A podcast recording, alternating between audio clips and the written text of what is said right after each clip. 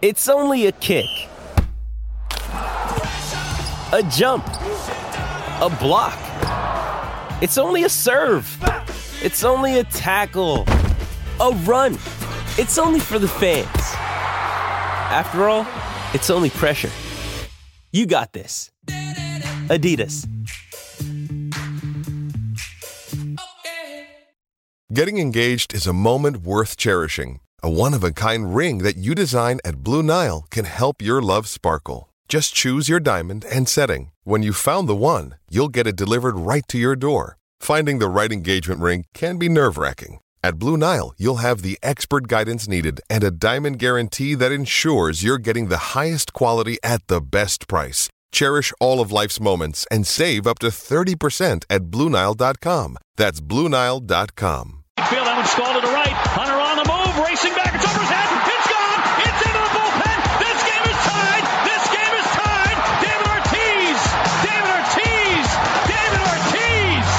Ortiz. David Ortiz. This is Red Sox Beat on C L N S Radio.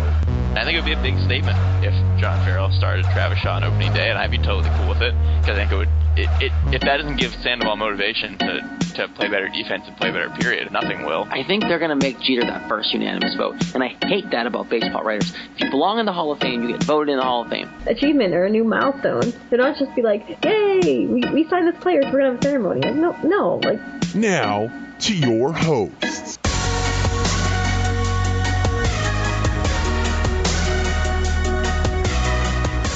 All right, Red Sox fans, welcome in. Red Sox Beat, another week here on C L N S Radio. And, of course, we are, of course, brought to you by Loot Crate. The onslaught of big summer blockbusters makes May the perfect time to celebrate some of pop culture's unstoppable, unrelenting, and unbeatable characters and objects. We've got something you can carry, something for your kitchen, and cool figure to go with our monthly Tea and Pin, featuring two Marvel temps plus Warcraft and Dragon Ball Z. No one crate should have all this power. Make sure you head to loot crate dot com backslash C L N S.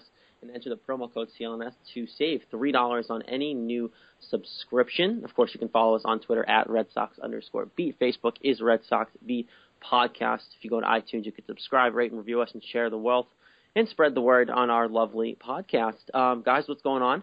Another week, another show? Another week, another show. I'm excited. Yeah, lots of fun yeah. topics to talk about this week, a lot of different storylines, and we'll be covering it all. Yeah, it's very exciting, and um, another, we're, we're now joined by a very special guest, uh, Dan Roche, W B Z. I'm sure you've heard him on the Sports Hub as well. Uh, Dan, what's going on? All good. Uh, you know, why not? Red Sox are uh, tied for first place, so life is pretty good. yeah, yeah. Beginning of the year, we probably wouldn't have thought that was going to happen, so it's nice to see it for sure. Um, one guy that I have to ask you about, because these two know I'm nuts about him, is Xander Bogaerts. Um, I'm already calling for this dude to go to the Hall of Fame, but is he, is he really the best uh, shortstop in the league right now? Well, he's one of them. You know what I mean? The, the way he's playing, uh, he's he's certainly, you know, top one, two, three uh, overall. When you talk about, you know, the, the beauty of the game right now is that there's so many good young shortstops coming through. You know, a guy like Bogaerts, a guy like Carlos Correa. You look at some of the players that are there. Uh, it, it's a fantastic crop of shortstops. But Xander's playing out of his mind. I mean, he comes in off a weekend where he was what ten for fifteen, uh, two home runs, six or seven R B I. Uh, made a, made a great running play, a heads-up baseball play on Saturday as a part of a double play where he, he beat out a throw and then went all the way to third and scored in a sac fly.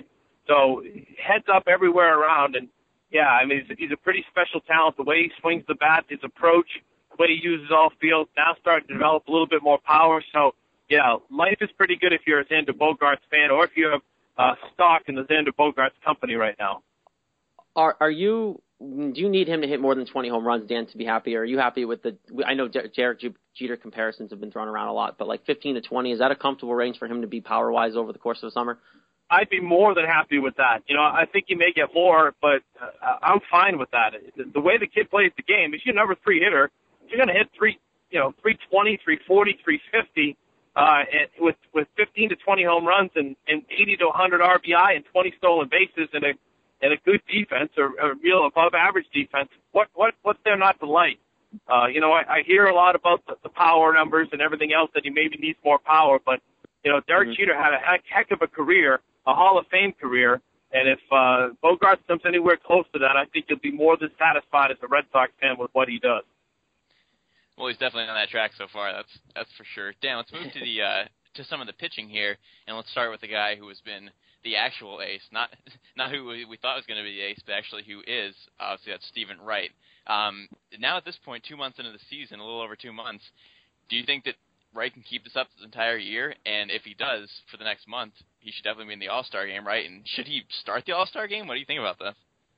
Well, he's certainly, uh, you know, close. I mean, like, you, you think of guys that maybe are deserving of the opportunity, guys like Chris Sale is a possibility just off the top of my head. But sure, with what you've seen from Steven Wright, he has been the ace of this Red Sox team so far. And, and he's a great story. You know, he's, he's, he's battled a, a long time. It's been hard for him.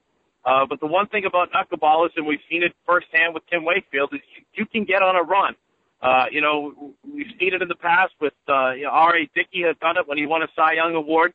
You can go a whole season on that type of run, and so far so good with Steven Wright when it when it comes to a guy that was talked about as maybe securing and having a bullpen spot coming out of uh, Fort Myers to, to where he is now as your you know top starter. Uh, it's a great story. So sure, you'd like to see him start the All-Star game. I'd just like to see him make the All-Star game and. and see if he can continue this run that he's on. But right now, the one thing you're getting out of Steven Wright is a quality start, six or seven innings, uh, you know, a few hits, a couple of runs uh, with some strikeouts. I'll take that any day. So uh, he's a great story, a, a good addition to the starting staff, and certainly, uh, they, you know, where they would be without him, who knows, because of what's happened around David Price and everybody else. Do you think he would not make would he would not be the starter of the All-Star game just because he's not a name guy? No, no, I, I think there's a lot of factors nowadays that go into the All-Star game. Some of them is number of spots. Uh, I, I think when you look at the Red Sox and, and where they are, you know, and again, it's early June, so there's still a few weeks, but, you know, think of who's going to possibly make this All-Star team from the Red Sox. You've got to start with David Ortiz, Xander Bogaerts, Jackie Bradley Junior, and, you know, Mookie Betts is certainly a, a big argument there. Dustin Pedroia is certainly having an All-Star type first half. There's just, at some point, Uh, you start to sit there and say, okay, how many guys, how many Red Sox players can we put on this team? That's all. Uh, he, he certainly would deserve it. I don't, I don't think the name is an issue. Uh, I think people around baseball certainly now know what Steven Wright has done and what he's capable of.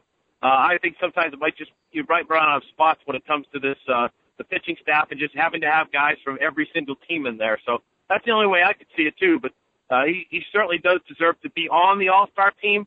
Uh, whether or not he'd start, that's another matter, you know, for the manager, timing, and everything else, too. Uh, but I, I hope he makes it just because he's a great story. Yeah, absolutely. Dan, kind of staying with the pitching, um, are you do you have any concerns about Eduardo uh, Rodriguez, like, this last year, what he is, or is he still hurt? Like, what's going on with him? Well, I think it's early. You know, the fact that he got hurt in spring training set him back, as we all know. I, I thought against the Twins the other day, came out, he had really good stuff. He had, like, everything was down, down and in. His, uh, his changeup was good. His breaking ball was good. His fastball was forty-four to nine. Uh, the problem that he ran into is maybe he got too fine and, and, and tried to be too good and started walking people, and that hurt him. So uh, I, I think, he, you know, think about it. He's, he's maybe in his third start or so where other guys are in, you know, their tenth, eleventh, twelfth, thirteenth start.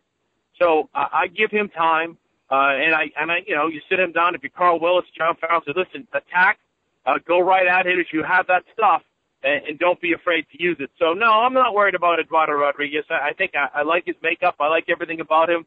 Uh, I just think he needs a little bit more time. So, uh, you know, certainly didn't have the best start when it comes to what he did Saturday in Minnesota. Uh, it needs to go longer to help out the bullpen, but I think he'll be okay. Dan, obviously there's a lot of season left. Um, everyone's been playing well for the most part. Ortiz and Bogaerts kind of primarily here for me. But um, who do you think is the most valuable to this team right now if you had to, if you had to pick one person, if you took one person off this team that would hurt them the most? Oh, boy. Uh, that, that's a good question. I, you know, I, I kind of go with a tie with Ortiz and Bogaerts simply because of, of what they bring. I think Bogaerts is, a, is, a, is becoming more and more of a leader. But David kind of has been driving the bus, and I think this year he's really driving the bus as far as, you know, playing for David, playing for him in that final season. Uh, so I, I think he's been your M V P so far. He continues to come up with big hit after big hit, but Bogaerts is certainly catching him uh, in that category. But I would say David Ortiz uh, right now with this team and everything that's going through him with, the, you know, the final tour and, and all that kind of fun stuff. So I, I would pick Ortiz and then Bogaerts certainly. You know, Betts and Jackie Bradley Junior and company certainly have all right been there, too. Just a quick quick follow-up on that, Dan. If if the season ended today as well, do you think David Ortiz would win M V P for the league? You know, he'd be in the running. You know, you look at it, and you know, we talk about different guys. Josh Donaldson is certainly one of the most feared hitters in the game. He's been banged up a little bit. Uh, I'm trying to think off the top of my head some of the other players that, you know, perhaps would be up for that award. But, yeah, I mean, if the season ended right now, David Ortiz would be right there uh, in the argument. He's, you know, having an historic season even for him. So, uh, and where they where they finished and what they've done, uh, you know, Mark Trumbo, a guy from Baltimore, is a guy that that's uh, had a, had a tremendous start too. So, you know, I, I think there's different guys. You, you know, Ian Desmond off the top of my head is another guy that's gone above and beyond. But right now, there's no question in my mind that David Ortiz is the most valuable player in the American League, and with a guy like Bogaerts right there in the running too. So, uh, you know. I, I think if we stopped today, maybe I would I would definitely give it to Ortiz, but there's still a lot of baseball left to be played. Yeah, I just I just wanted to ask because I was just looking at the numbers earlier today, and he you know he leads the American League in, in doubles, in R B I, in slugging percentage, on base percentage. He leads the league in like half the categories. It's nuts. It's crazy. It, so it really is, and, and to what he's doing, it's it's as we all know, it's amazing to watch. The only thing that I've, I've got, become concerned at is in Minnesota yet. Noticeably uh, a bit more trouble running. Uh, you know, we hit a ball up the center field wall, and he, and he you know, was forced to a single because he couldn't. It, it, granted, it was a laser, but he was forced to maybe not be able to run as hard as he can. So I worry about his Achilles. It's been a problem. I think he goes through more than people know. They're trying to get ready for every single game. They're trying to manage that, give him some days off. But people talk about, hey, you should keep playing, and I would love to see it too, but I really think it, it's taking a toll on his body, and, and you know, the, the biggest priority of this Red Sox team is to keep them in, in, in contention and to keep Ortiz preserved for the entire season because of how good he is. I, I, I think people say, hey, why don't you come back and play for thirty million dollars next year? In my mind, you know, maybe he signs the, if you're ever going to come back, sign like a Roger Clemens deal and start after the trade deadline, start August first, and, and join the team for however many years you want to do it after that and pay him whatever he wants. So, Uh, but I, I think managing David Ortiz is one of the big priorities of this Red Sox team going forward for the final three and a half months. Absolutely. It'll be interesting to see what happens. Kind of on the on a uh, someone who's not doing as well, uh, Hanley Ramirez. He's kind of flying under the radar because the offense and the team is playing so well. Do you feel like he's getting a free pass? Guys are going to go through their ups and downs, and you try to keep as many guys hot as you can and, and win ball games that way. So, you know, Hanley's a professional hitter. With me, again, it comes back to health. If he can stay healthy, I think he'll be fine. Uh, he's had a, a couple of uh, hiccups defensively, but for the most part, I think he's done a good job. So, no, I, I don't worry about him from the sense of should we, you know, move him? Should we put someone else at first or something like that? Uh, I, I think he's been just fine. And, and, again, to me, if he stays healthy, I think he'll be fine as the season goes on, and he'll start to pick it up and hit better and everything else. So uh, I, I think they're good when it comes to Hanley Ramirez, despite some worries from people out there. I think uh, calm, calm down a little bit. Uh, I think Hanley will be okay. That's that's reassuring to hear. Uh, and, and staying in the infield with Travis Shaw, is this the real him, or is he just in a slump? Or do we have anything to worry about with him? Well, I, I think now you find out. I mean, that's the, the beauty of baseball is, you know, we've seen guys come out and perform at elite levels. We've seen Jackie Bradley Junior come out and, you know, hit three fifty in the month of August, uh, you know, last year, and then hit two twenty in September, and then come out and, and, and, and go at it again. Guys, it happens all the time with, with certain guys. They'll they'll struggle, and they'll come back, struggle, come back. Uh, Travis Shaw's had an awful lot of success. He's got a makeup. He's, his dad was a major league ball player. He, you can see it in him, the way he walks, the way he acts. He's got an air of confidence about him as far as being a big leaguer. Uh, But you go through a period of time where you get challenged with a fastball, and, and that's what major league pitchers do. Uh, and they'll do that until they start to get beat. And they started to get beat the first two months of the season. And now, they're, they're, you know, scouts, advanced scouts, they're all looking at him and saying, how do we beat him? How do we attack him? And they're finding out. They're throwing him off-speed stuff. They're trying to pound him inside and then throw stuff away. Uh, and it's working. So now the, the, the beauty of the game is, is you adjust back. You, you look at what and how they're attacking you. You work with your pitching coach, or excuse me, your hitting coach. You say, how do we attack back? This is what we do. We need to jump on this, look for this, look for this spot, look for this pitch in this certain spot because they're not going to throw you a fastball, and, and then you adjust back. So now we're at that point with Shaw Can he make that adjustment back? And that will decide whether or not uh, he's, he's a, a flash in the pan or if he's a consistent big leaguer. If he can adjust, steady himself, get back, I think he'll be fine. If not, you know, he may journey back down to the minor leagues, and then we'll see after that. So all part of the maturation process from a kid who's done real well so far, but he's kind of teetering right now as far as uh, can he be an everyday, uh, good, solid major league player. He's just not there yet.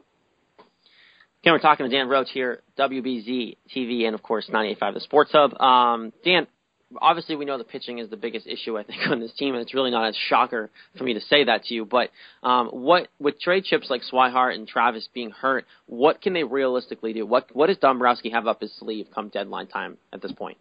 Well, I, I think it's patience. I think that's the biggest thing with Dombrowski is, you know, they made their moves in the offseason. They gave up the prospect to get Kimbrel. They signed David Price, and, and now you sit there, and, and like you said, you got a couple guys banged up. You got Swihart, who could be out for the season. You got, you got a kid like Sam Travis, who's out for the season. You have a lot of chips at the double A level, some of the uh, in the high A level. Uh, I, someone in the Red Sox front office told me, you know, about three weeks ago that uh, when he went to see the, the high A level of Red Sox players, the Moncadas of the world, the Devers, Uh, Ben Intendi, that it was the best collection of young minor league hitters he's ever seen in his twenty-year, you know, career of, of, of being in the game. So those are your chips that you have. The question is, who do you give up? You know, do you feel like it's a Ben Intendi? Is he, or is he too elite? Uh, is it a Moncada? Do you think he can adjust and, and go? So if you're Dombrowski and Mike Hazen and company, you have to have these conversations. And then you have to go out and see what's out there. And if there's something that you feel is, is good enough to give up a young player, then you go get it. If it's not, then, you know, maybe you chip and scrape and, and find some guys that will give you innings, some veterans, some veteran pitchers, uh, some relievers, uh, and, you, and you bring them in and you wait. And then you go out and see what's available in the offseason. So uh, I, I think they're pretty smart. I think they know what they have. Uh, and I think that they'll give up certain guys, but they won't give up others. So, you know, whether it's the Swihart of the world, Uh, whether it is uh, Sam Travis one day, whether it is a Moncada, uh, whether it is the Devers, and then you look at who's also behind, you know, Betts is going to be in the outfield, Jackie Bradley Junior So you, all those factors come into play here. I know that's not really a direct answer, but I think, you know, you kind of trust Dombrowski and Hazen and company to say, these are the untouchables in our in our farm system, and then make the right move and say yes when you feel like that guy's there that can help you win and contend for a playoff spot and win a world championship. Yeah, it'll definitely be interesting to see if they get someone, because obviously I know there's been talk of Sonny Gray, Julio Teheran, those kinds of guys. So, it, I mean, who knows what you have to give up for those guys, especially, I guess, Gray, because he's young. But he struggled, too. So I guess I guess we'll just see what, what happens. Um, but, but sticking on with the pitching, Dan, uh, there's been a lot of a lot of talk about who the fifth starter should be now that the Sox are going to need a fifth starter soon here. I know there's talk of uh, Rowanus uh, Elias, Elias, um is being the top contender now. Do you think they're better off with him than they are with, say, Clay Buchholz or Joe Kelly? Because obviously they're the people everyone knows, but they both struggled. So do you think going a different option would be good, or should they try one of them again? Well, I, I think it's an interesting uh, conversation uh, from the sense of, well, let's begin with, I think Joe Kelly's banged up, so you may, you know, rule him out. Uh, I, I think if you look at Elias and, and what he's done at the minor league level, he's certainly pitched very well his last several starts. He's kind of the obvious guy that you would give the opportunity to. Henry Owens hasn't really taken off uh, on the same level of uh, as uh, Elias just yet. Uh, another name in consideration. And, but then you also sit there and say, if you're John Farrell and Carl Willis and Dave Dombrowski, uh, hey, you know, do we give Clay another shot? You know, because the one thing about Clay Buchholz is people, you can rip him all you want, and you know, yes, he's underperformed this year and everything else, but there's always, when he's healthy, and he seems to be healthy, there's always a run in Clay Buchholz from the sense of he can go ten or eleven starts and, and, and be almost unhittable. Go nine and one, eight and two, seven and three with a low E R A. He has that in him. So if you give him another shot, you have the potential to get him on another run.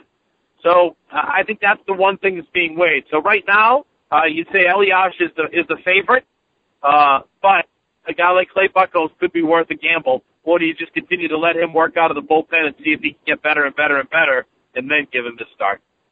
I will say you just made Jess very happy uh, that you are praising Clay Buchholz, because we don't do enough of it on this show, Dan, so you probably just made him very happy, Dan. I am the number one person to bash Clay Buchholz, so you have just made Jess a very happy I'm man. I'm number one support of him, so there we go. Yes.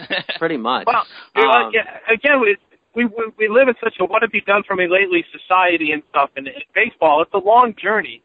And, you know, and I'm not going to sit here and say Clay Buchholz is the best and the greatest and everything else, but he, he has those runs in him. And, and keep in mind, this is a kid who, you know, in two thousand thirteen, you know, his, his shoulder was, was hurting, and he went out and gutted through five innings in a critical game in, in Saint Louis in the World Series and helped them win a World Series championship. So you mm-hmm. can say what you want about him. You can call him this and, and make fun of him and everything else. He does have it in him. Uh, the question is, will he have it in him again for the Boston Red Sox? But I'm not as quick to dismiss guys just because I know how difficult it is, and I know that you have to show patience as a general manager uh, when it comes to what you're trying to accomplish over one hundred sixty-two games. That's all. Yeah, no, I, I can see both sides of it. I just, I hate, I, I'm getting sick of waiting for him at this point because it's been so consistent over the last years of just being inconsistent. But um, one question I have for you, Dan, is the David Price situation, and I don't really think it's much of a situation, um, but I want to ask your t- thoughts on it because I've seen some people say, you know, Price still isn't pitching well enough. I personally think he's doing really well at this point. He's gotten back on track. Um, what's your take on David Price so far? Do you think he's starting to figure it out? Obviously, Tuesday in Baltimore is going to be a huge start for him, uh, with them tied with Baltimore for first place, but what's going on with David Price right now? Um, is he living up to, I can't say living up to his contract, it's a crap ton of money, but is he doing okay right now for your liking? Well, I went and looked at his numbers today and uh, looked at last year when he had, you know, whatever his, his numbers were fantastic last year. And basically through thirteen starts, he's got very comparable numbers. It's almost, he's, gonna, he's giving you seven innings. He's going to allow five, six, seven hits. He's going to allow two earned runs. He's going to walk two or three, and he's going to strike out six or seven. Those numbers are almost identical from last year to this year. The only difference is this year, Uh, in, t- in seventeen, uh, uh, in, excuse me, in thirty-two starts last year, he gave up seventeen home runs. In thirteen starts this year, he's given up ten home runs. So the long ball has hurt him. Uh, it hurt him in San Francisco. But especially if you go back and look at his last six starts, he's been pretty consistent, and it's been pretty much what you'd expect out of David Price. The question is, because of the money spent on him, do we have too, too much of a high expectation for him every time he throws the baseball, where you expect him to throw seven shutout innings and strike out twelve. Uh, that that's not necessarily him. So it depends on, on what your level of expectations are. Uh, I think he's settled in. I think he's going to get better, and I think he's been just fine so far. Uh, he hasn't been great. He hasn't shown us that greatness that we've seen, but I think he's been pretty good. And I think if he continues to pitch the way he's pitched the last uh, you know half a dozen starts, I think he'll be just fine. Yeah, no, I'm definitely with you. I think David Price is, is, is trending in the right direction for sure, and I think I guess we'll leave it there, Dan. Um, again, Dan Roche, W B Z, and the Sports Hub. Dan, we appreciate it. Don't be a stranger. You're more than welcome to join us anytime you'd like. All right, my pleasure. Enjoy the uh, rest of the season as we keep going. It's fun. Thanks, Dan. Thanks, Dan. Okay. All right. Yep. Okay. Thanks, Dan. That is Dan Roche, W B Z, and nine eighty-five The Sports Hub. We appreciate him joining us on this show. Guys, he's awesome. I love Dan Roche. Yeah, um, his pers- his personality is so great, and I listen to him a lot. Um, if you if you guys listen to the Toucher and Rich program on ninety-five Sports Hub, he's obviously on with them a lot, um, and he, that's where his personality shines. And I love that's why I had to get him on. Uh, he's a great guest. I'm sure we can snag him on at some point down the road. But um, Jess, you must be really happy with the way he was talking about Clay Buchholz. Yeah, between uh, between him talking about Buchholz's enthusiasm for just baseball and life in general, uh, that was great. I, I enjoyed the heck out of that.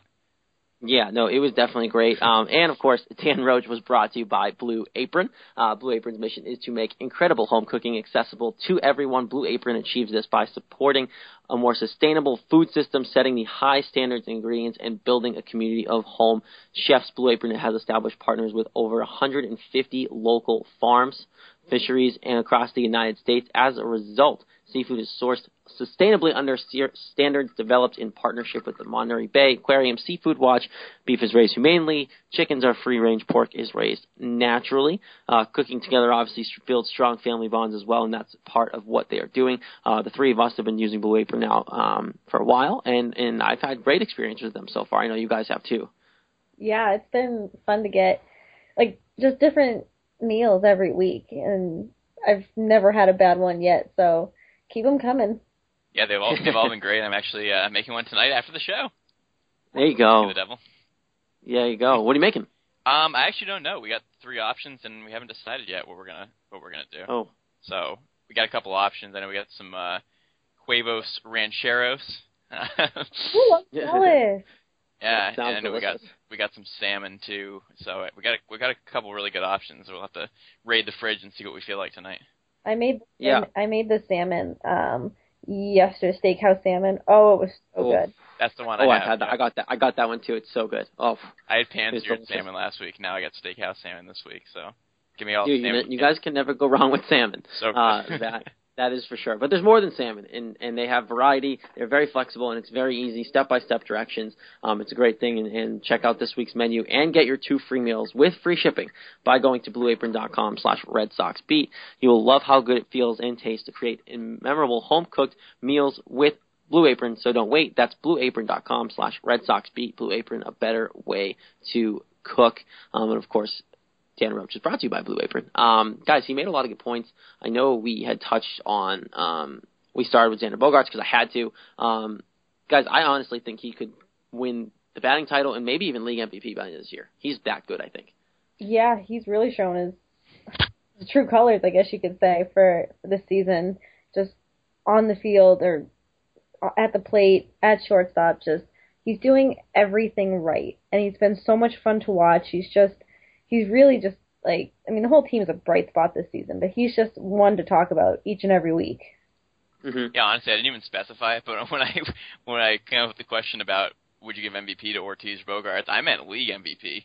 I know you, you said team M V P, and that works perfectly well, too. We asked them both, but I was, my mindset was on the league M V P just because, like I said, I was looking through the stats for both of them, and they're just absolutely nuts. These guys are unbelievable this year, and I know it makes sense because the offense is obviously the best offense in the league. It's been the case the entire season, no question about that. But with these two guys leading it, it's just like their numbers are absolutely nuts. I three sixty, Ortiz hitting three forty-five. Like, they are literally – They can't every game. Like every game's two, three, four hits, home runs, yeah. R B I, everything. It's just it's amazing. I can't believe how good Bogaerts is. It's, it's the batting wow. title was what? What did what did Miggy win the batting title with last last year? Like three twenty? Um, I think it was like three thirty something, three thirty five maybe. Like, I'm pretty sure Xander Bogaerts is going to win the batting title with like three forty this year. Like, I just I know it's only June. I should really should pump the brakes on him, but I don't even care because just watching him, like, with the eye test, you can tell he's been impactful in a lot of these games. I know the four for five effort was with the Twins, and we're going to recap the week here in a minute, but still, it was eye test. He, he's a pure hitter. Yeah. Just, just how good he is at everything, just like defense, hitting, you know, he's got the power stroke now, R B I, base running. Like, he does it all. I, I, I know I said before the season, like, I think Betts has a higher ceiling, and now, I may still think that overall, but just based on what we've seen so far, Bogaerts is just out of this world. Yeah, no, Bogaerts is um, playing well, of course, and I, I'm very biased because he's my binky, but he is phenomenal, and I think that he's half the reason, if not more, why this team is really going, and he's in a great spot hitting in the three-hole. Um, Jess, why don't we recap the week real quick, get get people caught up on what happened, and then we'll jump back into what to- what kind of bigger topics with the games this week, because there's some stuff to talk about what happened in these games. Yeah, shorter week this week. Um, overall, it was a three and two week. Thank you, thank you. I know I got the series is wrong, but I still got the overall right, so I'm just going to continue to to uh, praise myself for my picking. Well, no one saw them losing to the J- Twins at all. So no. Yeah, that was could have easily been a sweep. Could have been either. It was obviously. Yeah, we'll get into that, but the Giants series was a really fun one. That was a great series. Just two games. Too bad for, for fans' sake. It couldn't have been more because it was it was great. Um, oh, I know. Really exciting series. A lot of really close games. Uh, so we'll start with Tuesday. This was an extra inning affair, a ten-inning game, and the Red Sox won five to three over the Giants. Uh, a lot of scoring early in this game, but then that was it until late. Um, second inning, Chris Young got an R B I double to start the scoring off. Uh, Bogaerts got an R B I single in the third inning to make it two nothing. Uh, but then uh, Jarrett Parker hit a home run off of uh, Rick Porcello, who started the game. It was Porcello against Albert Suarez, a rookie who was just getting his like, second or third start. They both pitched really well. Uh, that was the first pickup for, for Porcello, the Parker home run. I made it two to one. Uh, and then Porcello really fell apart in the fourth inning. He loaded up the bases. He walked Brandon Carford with the bases loaded to tie it at two. And then Gregor Blanco grounded a double play, scored a run. That made it three to two. But Porcello mm-hmm. settled down after that. He was good for the rest of the time. Uh, and then the Red Sox tied it up in the seventh inning. Um, and this was excellent, excellent awareness by uh, Chris Young. It was a David Ortiz ground out. And um, he got thrown out at first eventually, but it was hit to the uh, second baseman, and Chris Young was running to second, but he stopped, gave Jackie Bradley Junior enough time to get home, and while Ortiz was going to first, and he stopped, and then he ducked down, and he was trying to get tagged out by the fielder, and he literally missed him by, like, a fingernail, and he just got low enough below the tag to not get tagged out, and he ended up not getting tagged out, and Bradley scored and tied the game at three. That was a huge play. Yeah, it was crazy, and watching it in full speed, I thought he got tagged. Um, I, I, I was like, how the heck did he avoid that? And then they show it in, like, super slow-mo, like they like to do sometimes, um, and he, like, it was inches that he missed getting tagged by. So, obviously, great heads-up play by Chris Young, and he's been someone, and we could have asked Dan about this, but we didn't, but he's been playing really well as of late as well, uh, and he's showing the reasons why I think a lot of people liked his signing as well when they first got him in the offseason. Yeah, I mean, I didn't really think he'd be so such a clutch player. I mean, I knew he was going to be decent, but he's just come up so big when we really needed him to, and especially lately with Swihart out, and he's just really stepped up, and he's proven that he can still play baseball and still just be a clutch player. I mean, I can't say that I didn't expect it, because I predicted him to get twenty-three to twenty-eight home runs this year, so yeah, that, might, that might be a little bit off considering he has five right now, but he's gotten all five of them recently, and has been playing the lights out. He's, his average has gone way up. He's gotten the, the home runs. He's made some nice plays in the field, and obviously with base running plays like this, that always makes a huge difference because base running gets over overlooked, uh, and it's a huge part of the game, which we saw numerous times this week. So that was exciting, and yeah, it was fun to watch that super slow-mo replay because it just shows you how close some plays actually can be, because that was nuts how close that was. All right, so that tied the game at three, and sure enough, because it was tied at three, it went to extra innings, and in the top of the tenth inning, Xander Bogaerts hit a, you know, Xander Bogaerts, that guy, uh, two, two R B I single. My stud, that's all, my my boy. Yep, he won the game, two R B I single to center field, gave the Sox a five three lead, and then Craig Kimbrell shut him down in the bottom of the tenth, one, two, three. Sorry, he overhit, but he didn't go up any runs or walks. Um, got the three outs, sealed it up for the Red Sox. Porcello pitched well, uh, besides one inning. Overall, six innings, five hits, three runs, six strikeouts. Good, solid game, very good win, and uh, started off the week on a good track. Um, brought us into Wednesday. It's funny, these games were ten fifteen games, and I'm sure a lot of fans stayed up for both of them because they were so close the entire time, both of them. So they killed, the Sox slowly killed the uh, Red Sox population as they got up early for work the next day. But hey, you know what? It's fun. That's the commitment you make on West Coast games. That's right. Yeah. Yep. If they're close, you know, I can't go to bed in a close game. I know that. So no matter what time it is or what time I have to get up. So that's what happened. It was it was another really good game on, on uh, Wednesday, and this was the game that everyone expected to be good because it was David Price against Madison Bumgarner, and they lived up to their billing. Bumgarner pitched six innings, four hits, one run, one walk, five strikeouts. Price, eight inning complete game, three hit, two run, two walk, seven Ks. The difference is one home run. We'll get to that in a second. Start in the fourth. Um, after three dominant innings for both of them, Chris Young hit a home run. Speak of the devil, that guy. Um, that was his uh, fifth of the season, and he made a one nothing. Unfortunately for the Red Sox and Price, Brandon Belt, and I know this has been used a lot, but he belted a oh. really long home run. I, I hate you so much. That was a belt, though. I mean, he he. Just no, it was. That. I agree. That's like what belt the the word belt was made for. He hit it all the way to McCovey Cove. It was a blast. He hit it so far, right into the water. The fan was swimming out there, picking up the ball, freezing. It was great um, for everybody that wasn't a Red Sox fan. Yeah, I was like, that was not great. What are you talking about? It was cool. It was fun to watch, just not for us. Yeah, it was um, it was tough. My brother was at that game, so he was texting me all furious. I was already in bed. But um, and you admit to not being one of those fans who stays up all night long. Uh, yeah, I had a rough week, so I, I did not stay up. I've said the night before, too, which is the funniest part. I stayed up for the game that wasn't supposed to be better. Um, well, you saw the win, so that's good. I did see the win.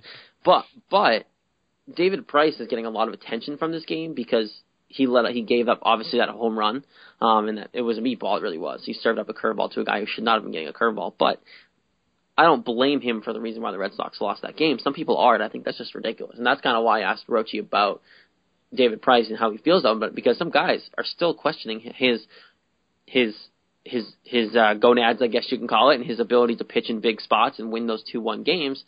So people are questioning that still, and I think that's ridiculous.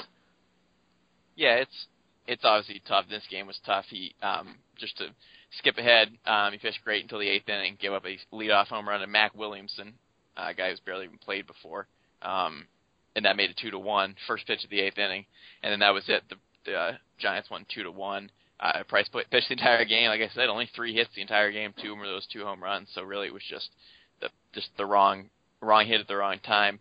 He pitched the same amount of uh, six more pitches than Bumgarner in two more innings. You know, at one point Bumgarner was at one hundred pitches and Price was like seventy. So Price was a lot more um, economical with his pitches, which was obviously great to see because there's been numerous Price starts this year where he's pitched five innings and he already has like ninety-five pitches. This was not one of those games, which was great. But yeah, yep. just, just one bad one uh, one bad pitch at, at a bad point in the eighth inning when it was. when it was uh, one to one. So definitely a really good start for him. It was definitely really encouraging. It, overall for me, and Price is just is, I mean, at this point, I just don't one hundred percent feel comfortable with him every time. I know he's pitched better, and I'm not, like, dreading his starts by any means, but it's not. I don't have, like, that feeling like, ah, I know this is going to be a great game. I'm still not one hundred percent sure every time he goes out. I feel better about it, but and maybe it's the money speaking, and maybe it's the expectations we all have. I know we just we talked about that earlier, and that's probably part of it. But it's just, I don't know, just a little sliver of me just does not feel comfortable all the time. Yeah, I'm right there with you. Like, I, it's funny, I don't, like, just like you said, I don't get that, oh, it's going to be a great start feeling, but I also don't get that, like, when Joe Kelly's on the mound kind of feeling. So, oh, it's right God. In the middle, like, I don't really have expectations. Like, if he does bad, I'm going to be like, well, we've seen this before, if he does great, I'm going to be happy. So it's, it's a little happy medium with David Price. Um, with David Price, I, I can see why people feel like that, but I think I, I brought it up when I asked Dan the question too. But he Tuesday's a big start for him, guys. When, and we can pre, we're obviously going to look at the week ahead too. But you're playing Baltimore on Tuesday with a you're tied for first place with David Price pitching your next game against Baltimore. That's a game that he needs to win, and he needs to win in dominant fashion to really show that he okay, guys, I'm your ace. Let's go, get on my back. And it's also a huge game. Uh, And for that same reason, because he's pitching Tuesday and Steven Wright's pitching Wednesday. If Wright has his normal start, if Price is a dominant start on Tuesday, there's two wins against the Orioles right there in games you want to yeah. win because that's supposedly, at least this year, your two best pitchers. Especially if, too, you win later in the year. If you guys are battling with the um, – these two teams are battling all year, these wins within the division are huge, and they haven't been that great in the division as of late. So they need to get every win as possible, of course. Right, and when you're looking at, at those two games that, you know, you got your – You got your guy whose E R A is two oh nine and the guy you paid two hundred seventeen million dollars. You want to win those games at home, absolutely. Yeah. So definitely something to watch for. Uh, we'll look forward to that and preview it a little bit later. Um, so that was the Giants series, just those two games, uh, one and one. Easily could have been oh and two, easily could have been two and oh, easily could have been one and one. It really could have gone anyway. It was it was a fun series. I really enjoyed it. So I didn't feel bad about me saying they were going to lose both because it could have happened. But like I said, it could have gone any which way. That's what great series are. That's I wish all series were like that. That's that's fun. That's that's what you want to watch. Good baseball. Yeah. Which brought us into the weekend series. Another off day Thursday. It's off day city this week. Um, well, that's why you never fit starter because all these off days. Right. Plenty of time to get some rest. Uh, which brought us into the Twins series. We all predicted sweep, and we looked really nice after uh, after the first game on Friday. Eight to one victory over the Twins. Um. This was an interesting game because it was scoreless through four innings. It was kind of like it was kind of like, oh, well, where's the offense? This is the worst team in the league. We should be getting run, run, run, run, runs. But fortunately, yep. fortunately, with bad teams, you just gotta wait. And usually the wheels fall off, whether that's bad defense, bad pitching, no offense. It's kind of every everything for them. Their their defense blows. Their their offense is terrible. Their pitching's awful. So it worked out well in all in all regards in this game. Uh, Xander Bogaerts, speak of the devil, had a three-run homer Boy. in the fifth inning, made it three nothing. That was uh, a great start and broke the ice, got on the board, uh, and then it was just bombs away from there. Because in the sixth inning, three more runs: a Christian Vasquez R B I single, Dustin Pedroia R B I double, Xander Bogaerts again R B I single, and all of a sudden it was six nothing after six innings. After it was scoreless through four, so that was a good mm-hmm. start.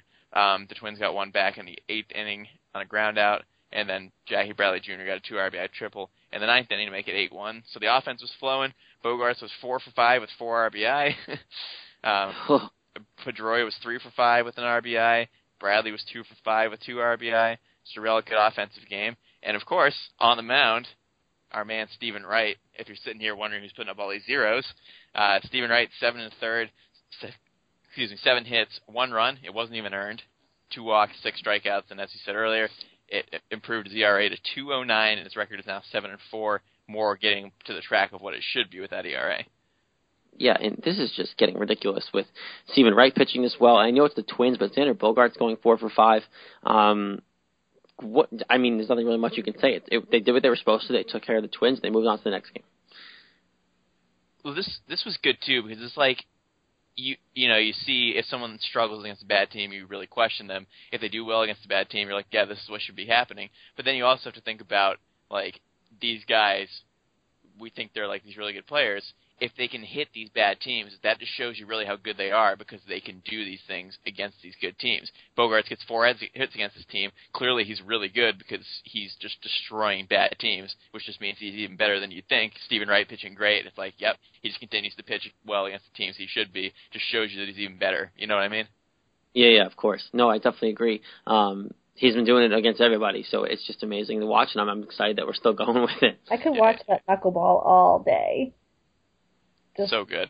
Oh, my God. I, I must like the Red Sox posted a video of it, and I must have just watched it like six times over. It was just so good. I'm pretty sure you share videos of every Steven Wright start. I like when they do the slow motion of a knuckleball, you just watch it just float. It's just, oh, it's amazing. I, I'm I'm going to watch it after we do the show. I feel like this with Steven Wright. What were you like with Nick, Tim Wakefield? Like, right, so many years of that. Yeah, I didn't have social media when Tim Wakefield was uh, on the team. That is very true.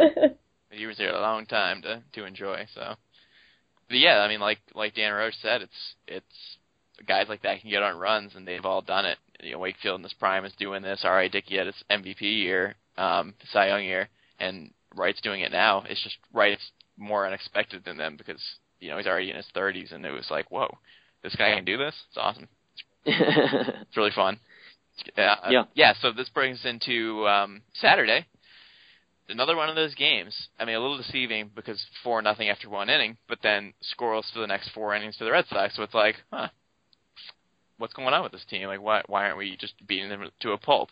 Start at the beginning. Uh, Bogaerts R B I double in the first inning. Speak of the devil, always. Um, and then Jackie Bradley Junior had a three-run homer in the first inning, and it was four nothing after after half an inning, um, which was great. Uh, unfortunately, Eduardo Rodriguez. Um, didn't feel like keeping that lead. He held him down for the first three innings scoreless, which is a really good sign. But then in the fourth inning, he had a three-run homer to Kurt Suzuki. That made it four to three, and then an inning later, Trevor Plouffe tied it with a sac fly, and all of a sudden, boom, that four nothing lead against the worst team in the league, gone. Absolutely gone like that, four to four. And uh, Rodriguez only lasted four and two-thirds innings, six hits, four runs, four walks, four strikeouts. He did not look good. Yeah, no, he didn't. Um, and it's a hiccup game, I know, but it's just it's it, it wasn't. I mean, it was fun to watch. It's baseball for me, but like it, it was tough because he, he didn't look consistent as he had been, and it wasn't great. It wasn't great pitching. No, it wasn't, and it doesn't get much simpler than that. It just wasn't good pitching at all. And as we said, when you have a bad outing against a bad team, that's even worse because you're like, wow, this guy came pitching against the worst team. Mm-hmm. It's not, not yeah. comforting. No, it's not. It's really not because the Twins are not good. We'll get to him after we do the recap because I do want to talk about him a little more. But back to this game, um, like I said, four to uh, four to four. Uh, Sox took a five to four lead in the sixth inning, and then it was bombs away. Eighth and ninth inning, five runs apiece in both innings. That those innings took forever. This game would just not end. Just runs, runs, runs, runs, runs. Uh, the final was fifteen to four. Some highlights. Bogaerts had a two-run homer in there. Uh, Sandy Leon had a two R B I single. Chris Young had a two R B I single. Mookie Betts had a two R B I single. And this, although it was Xander Bogaerts' game again, was another four for five game, four runs, three R B I. Sandy Leon was four for four in this game, and he's still hitting a thousand. So let's give him some props. It was four singles though. Like it wasn't like the like I don't care. I, it was four for four. But, one, Sandy Leon is not anywhere in these long-term plans. He's not that good. And the fact is, they were all singles. But a single is still a hit. You go four, four, four singles, I don't care. Yeah, man, he's been good every time he's played. Don't be hating. No, I will. If that, if that was Xander Bogaerts going four for four, four singles, he'd be all over it. Sure. Yeah, I don't know. Yeah, you right, would. Lauren, calling him out on it. You think Xander Bogaerts is good with his three fifty-eight average? He's hitting one thousand. Yeah, with four at bat. No, no, no. He's had more than that. Five for five. Okay, okay, yeah. Give him his credit where he deserves it. All right. Oh man. No, he did. He did uh, get one at bat today and and uh, got out. So he's hitting eight thirty-three now. But through this game, he was five for five. So let's give him all the credit in the world. Okay. So that, so that was a fifteen to four win. So we're thinking we're we're real nice here with our sweep. We got twenty-three runs in two games. Outscored them twenty-three to five. Brought us into today, Sunday, and this wasn't a bad game. It just didn't work out in the end. Uh, it was an interesting one. Um, Minnesota got up early. They got a run in the first and a run in the second. Both kind of piddly runs. R B I ground out. R B I fielder's choice. Um, wasn't really Porcello doing bad. It was just a couple hits, a couple ground outs. Um, but Pat Dean of Boston College, pitching for Minnesota, he was he was shutting down the Red Sox. Scoreless through four innings. Chris Young got a blast home run. Speak of the devil, Chris Young. His six, he's been tearing it up, I'm telling yeah, you. He's been playing really well. Six home runs now. He's on his way to my twenty-three. Um, that made it two to one. Twins got two runs back in the sixth inning, made it four to one. One was on a Xander Bogaerts error. He had two in this game, which was very weird because he has only made two the whole season before today. Yep. And now he had two in this game. We'll forgive him. It was tough, but not everyone can be perfect all the time. Uh, even though he's darn close to it. So that made a four to one for Porcello. Porcello did last seven innings, five hits, four runs. Only one earned because of the two errors, two walks, five strikeouts. So I'd say an encouraging week for him. He got back to pitching pretty solidly, more like you'd expect from him rather than the couple bad outings he had. So that was really good. Uh, and not that his outings were bad. He still went five innings at least in all of them and did decent. He just gave up too many runs. So, but he seems to be better now. Um, the Sox tied the game in the eighth inning. Uh, yep. Another error for the Twins this time. Eduardo Nunez threw a ball way over the bag at second into the outfield. The Sox scored two runs on that, and then Ortiz grounded a double play to tie it at four. Unfortunately, they couldn't capitalize more there. Game went into extra innings, and Max Kepler hit his first career home run, a three-run bomb to center field, game winner off of Matt Barnes. Should Craig Kimbrell have been in the game at this point? Yeah. Uh, yeah, I'm going to say yes. Like, I don't really see a reason why he why he wasn't. Yeah, I mean, Barnes has pitched pretty well so far, but you think in a tie game, wrap up the, the sweep, just get those guys out. They're not good. Just get them out, get the hitting back up, see if you can get a run. Didn't give him a chance since Barnes gave up the three-run home run, fortunately. So that was that. seven to four win for the Twins. No sweep. A three and two week. Um, but, I mean, easily could have been five and oh. It's... I'd say it was a fine week. A lot of, a lot more good offense, some solid play all around. Uh, better pitching between only giving up three and ten innings to the Giants, two and nine innings, one to the Twins on Friday. I'd, I'd say it was a pretty encouraging week despite a three and two record. No. Yeah. No. Okay, yeah, it was an encouraging week, and especially you know how they won against the Giants too. The Giants are a very good team, um, and so that was nice to see. I know they only got one from them, but just like you said earlier, it really could have gone any way in that series. So that it was nice to see them just put up a good fight in both games. And, you know, I know we talked last week about the Twins and we thought it was going to be a sweep, but there's always, we talked about there's always that one game where something can happen. And like today, something did happen in one of those games where it, we they just couldn't get the sweep.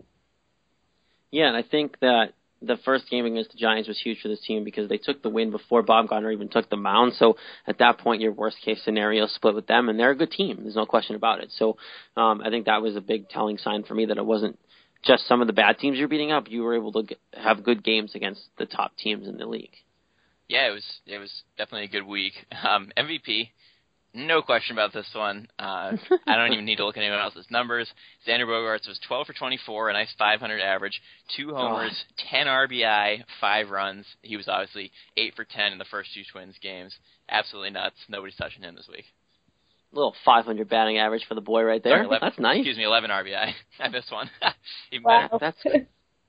twelve hits. Stop doing R B I. My boy injustice. Don't do my boy injustice. Come on now. I caught it. It's all good. When you give Chris Young the credit for going four for four, then Jess will give him the props. Sandy, Sandy Leon. Sandy Leon. Get it wow. right. But Chris Young had two home runs this week, too, so like, don't forget about him either.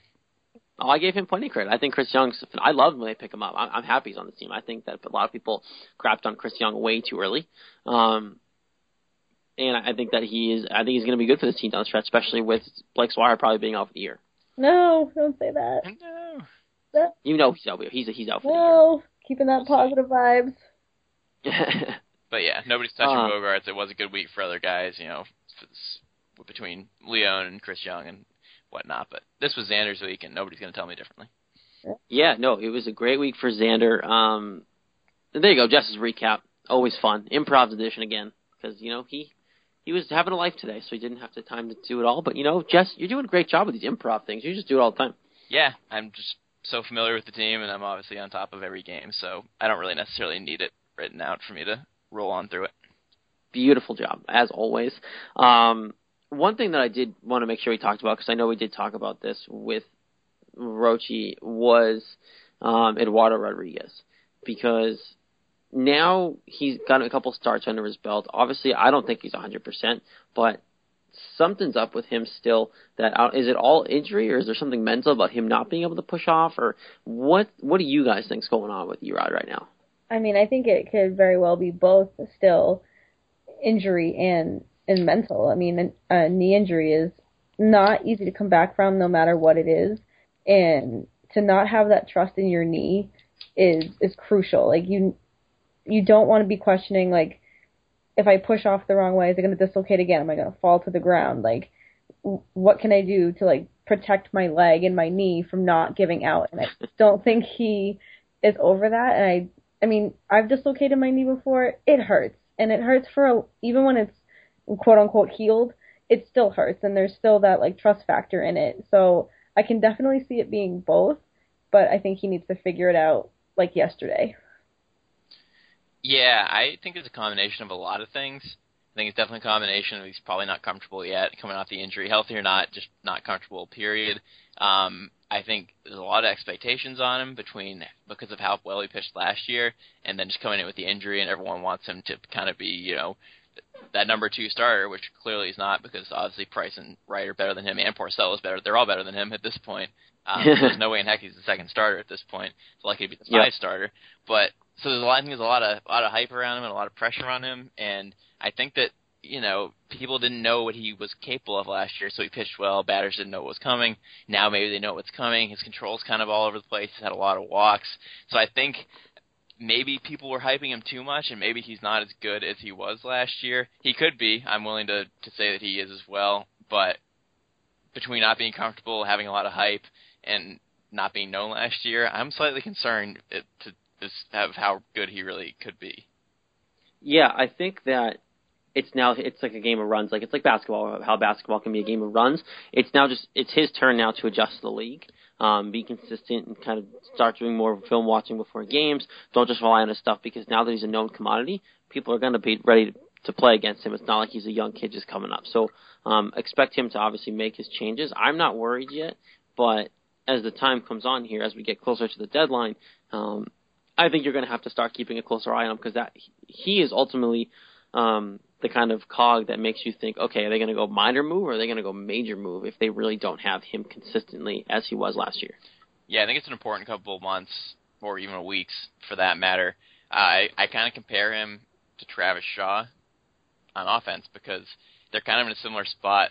Both new in their career, both have had success early, and now both yep. struggling. It's like exactly the same situation. And like Dan said about Shaw, it's, you know, time to see if he can make his adjustments, see if he can settle into the league, or is he going to go back to the triple A and never become anything? I think they're in the exact same situation, so I think it's a very important time for both of them and to, ter- to determine if they're actually going to be in this league or not.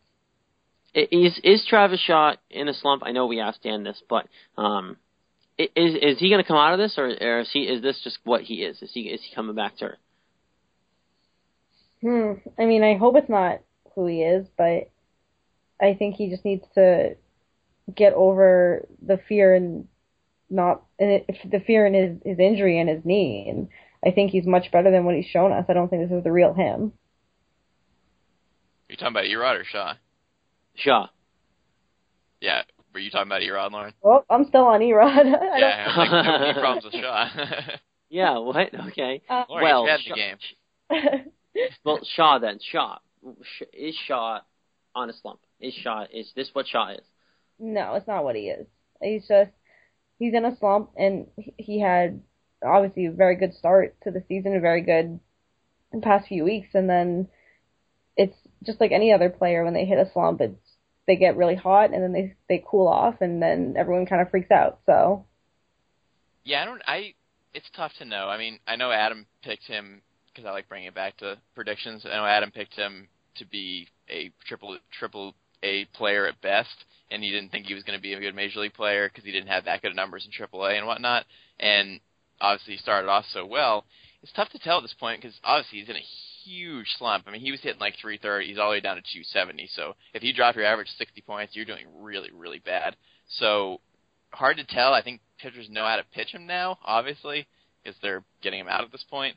Um, so he, yeah, he has to adjust, and that's the question: can he adjust? Tough to tell. Um, I really would hate to see him lose the job after after earning it in spring training. I, I, I'm having trouble deciding which way I think he's going to go. I'm really not sure. Yeah, it's really up in the air. I think I think it's really I'm really torn too. Um, I want to hope he leans towards what he we've seen him do for the most part, and I think he will. Um, but I think he's going to have to just consistently hit lefties and um, become more of a consistent hitter. Obviously, he was doing so much that uh, any slump at all, like you said, Lauren's going to cause most people to panic. Um, but I think that in the middle ground from what he's been doing in the slump numbers, I think, is where he needs to be. And, and I think he's got plenty of time to do that, so I'm not hitting the panic button on Travis Shaw by any means. Um, I'd be more worried about Hanley than I would be about Shaw, and I'm not really that worried about Hanley either. So um, I, I think he's you have to be in the middle ground there. Um, one thing that really concerns me, though, is what you really have for trade assets with Swihart and Sam Travis not being there, because you know you're probably not getting rid of Ben Intendi or Moncada. Um, but this might actually force, if Dombrowski really wants to make a move, he might have to pick one to not get rid of and actually get rid of one of those guys. And at that point, who do you choose? Yeah, I don't, I don't, go ahead. Oh, so that's a, if I wouldn't want to be in Dombrowski's position with that. Yeah, it's, it's tough because you obviously don't want to trade the wrong guy if, you know, like trading someone like who could turn into Bogaerts or Betts or someone like that. It's obviously challenging to figure out who, who that's going to be because it's not always clear for a while. I, I mean, if I were him, I, I hate trades, obviously. Everyone knows I hate trades. I don't like talking about it. I don't like thinking about it. I don't like figuring it out. But at this point, with those guys injured and the uncertainty of the other guys, like thinking that they're going to be really good players, I think it might yep. be easier just not to do anything. And I know Dombrowski doesn't want to do that, but with the team playing so well, the offense playing so well, I think he might just ride it out, see how the offense does, and just hope the pitching can get it in gear. That wouldn't shock me at all. Uh, yeah, it wouldn't shock me if that was the case either, just because I don't think he wants to deal too much just for this year when this team is a fringe, I wouldn't say fringe playoff team, I guess they kind of are, but um, I don't think they're going to make a serious run anyway. So, and I think they feel the same way as an organization, so I think that um, he's going to kind of play, keep his chips close to himself, because I think they really do believe that Ben Intendi and Moncada both can be in this lineup for years to come down the road. Yeah, I mean, I, I can absolutely see why. Because, I mean, obviously they're both very solid right now. But, I mean, do you kind of throw in a question about both of you? Do you see Dombrowski moving either of them? I don't. I don't think so. I mean, Ben Intendi's just nuts. Everyone's just raving about him. He's flying through the minors. He's really good. Well, look what look what Roche just said, too, because he was saying how scouts have said that they have, like, the best one of some of the best hitting prospects in the in, like right. in baseball. So, like, and then you know that includes both of them. So, but doesn't um, that, like, with Dombrowski having the uh, the reputation of kind of ruining farm systems, does that uh, like frighten you at all? I don't think it does, because I think he kn- he pulled the trigger when he had teams that potentially should have won the World Series. Um, he doesn't have a team that I don't think I don't think he sees this team as a World Series team. Um, and I think that because of that, with the pr- future of my, I don't think I think if he deals with anyone, it's going to be Ben Intendi, um, because I think right now he has more value, so he'd probably get more for him. Um, and I think. You can't go wrong either way. I just think that right now he views this team as, let's see what happens, see if the pitching corrects itself. Maybe we can get a minor league, not a minor league guy, but like a minor deal done that doesn't involve those two. That would make more sense, just because you don't want to blow it up with that. But it's hard to know, because he might be like, well, we can afford to give up one of these guys because we have so many good offensive players already. That's the only thing. Yeah, ex- exactly. So you, it's just you got to fill in the holes. You got to see what's going on. Maybe you, you have to really evaluate Travis Shaw on what your plans are for the future, because then you have to figure out a place for Moncada. If Pedroia lasts longer than you want him to, you got to find a spot for Moncada. Probably play later on. Is Sandoval going to come back? Is Sandoval? It's so much to forecast within the next month. You know what I mean? Like, there's so much to forecast, um, and of course that fat lard is in the middle of all of it, so you don't know what's going on um, well, until next year. It's funny with him because you're like, wow, is he ever going to play again? But then you think, oh, Shaw's falling off. What if he turns out to be nothing? And then you're right back to Sandoval. Exactly, exactly. Yeah, you really are. It's a vicious circle. Yeah. Um, and then you have, but then you have the reports of, out of San Francisco while they were out there that like the, his hitting, his coaches and stuff came out and said like, yeah, he had an eating problem. Like, and like it was more obvious though. Like they were saying that he used to order pizzas to the dugout because he told his wife that the, the team didn't feed them. So then she would order him food and make him food when he got home too. That's a good wife. Like, or maybe not. Like, but I mean, like he would lie to his wife just to get more food, and it's just like it, that's insane to me. And that's the story that we're dealing with now, and that's why you don't know what's going to happen. So Moncada's right there. Um, obviously, he's still in Single A, um, but you never know in a couple years what's going to happen. Yeah, it'll be interesting. I just, I don't know how fast he's going to come up, but always tough. Ben Intendi will be here first. It seems like it. Yeah, it's always tough to determine how quickly guys will go through, and you know, not everyone pulls a Mookie Betts and goes to the minors like it's like nothing. One year. It's like, oh, like one year, four leagues. Oh, majors for you. That doesn't happen very much, so we'll see. Um, so obviously we talked a lot of Red Sox stuff, and I do want to tuck on a few headlines for around the league before we do our predictions and get out of here. Um, Toronto guys, I know this is kind of Red Sox related, but are they scaring you at all? They're they're playing pretty well. I mean, I I kind of always saw them as a threat this season with how well they played last year, and, and they're always a pretty solid team. So with the start they had, just kind of when and that they had their own little slump. Are they scaring me? Not yet, no. But I mean, they're definitely a team to to watch out for.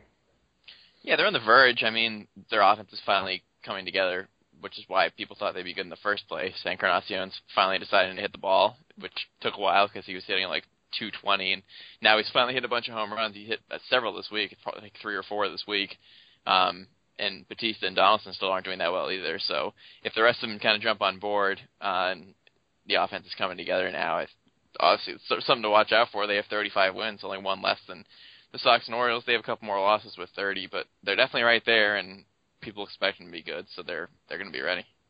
Yeah, and the staff's looking better now, and I think they're doing well. So definitely, um, definitely something to keep an eye on, obviously within the division. But one story that I wish would come true um, is the Madison Bumgarner thing. He wants to be in the home run derby, um, and apparently Jake. I didn't see this until I just read this now in front of me, but Jake Arrieta wants to too.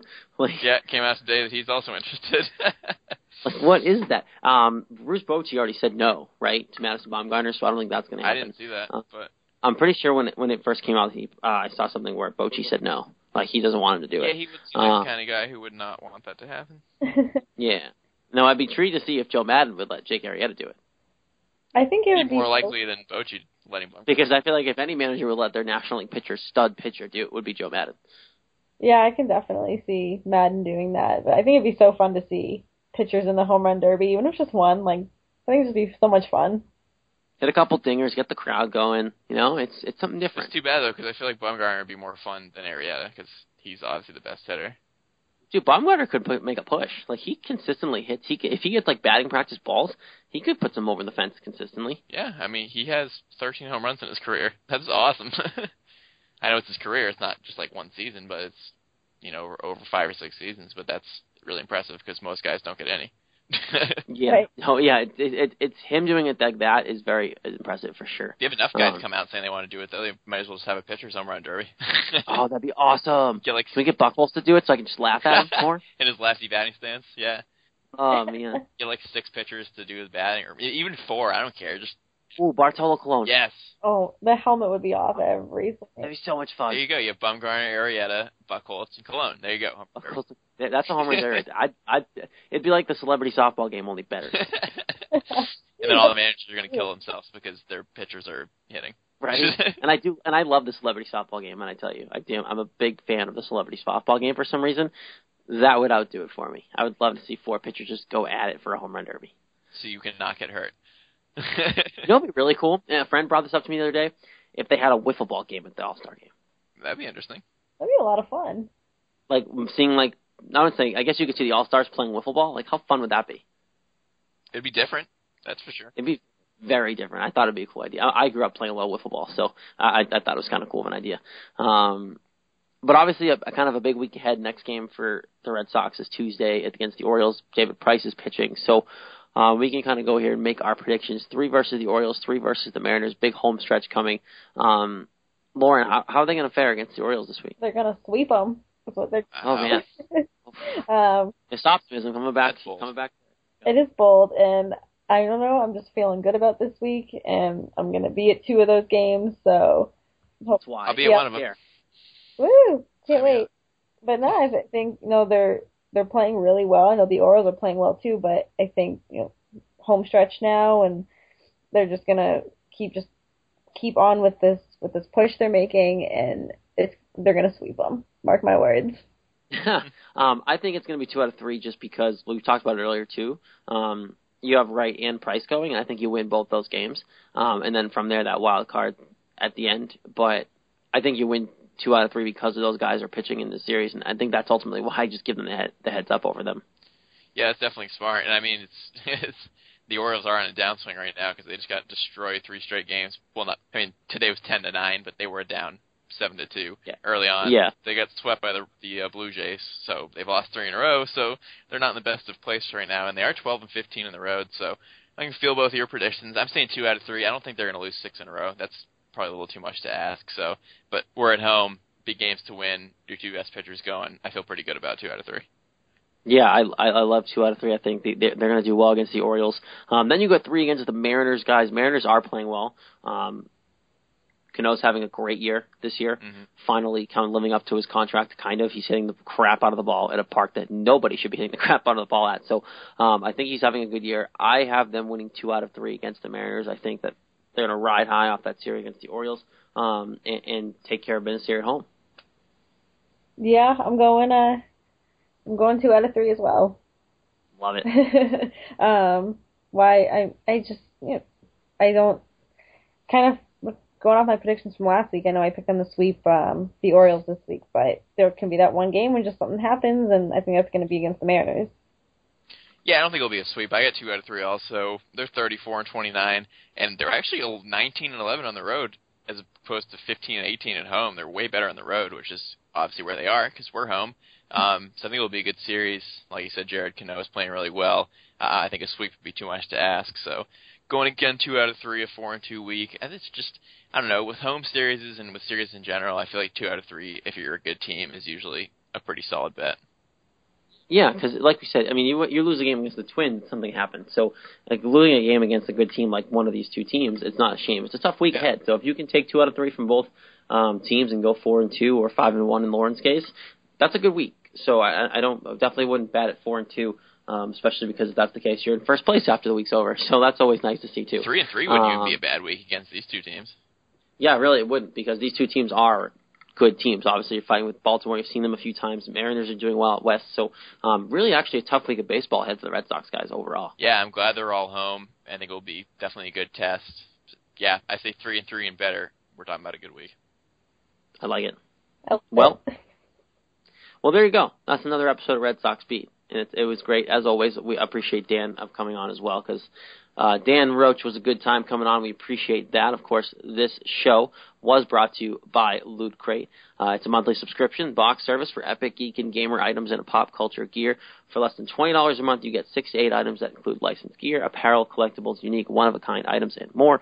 You have until the nineteenth of this month at nine p.m. Pacific time to subscribe and receive this month's crate. And when the cutoff happens, that's it. It's over. It's the nineteenth of every month. Make sure to head to lootcrate.com backslash CLNS and enter that promo code C L N S to save three dollars on any new subscription. Um, guys, great job. We have a good week ahead of baseball. Of course, you can follow us on Red Sox, uh, at Red Sox underscore beat on Twitter, Red Sox Beat Podcast Uh, on Facebook. Follow us, on, uh, rate, review, and subscribe on iTunes as well as Stitcher.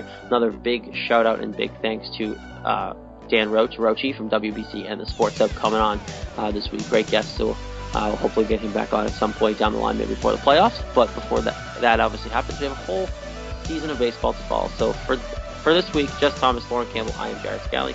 Talk to you next week. This is Red Sox Beat on C L N S Radio.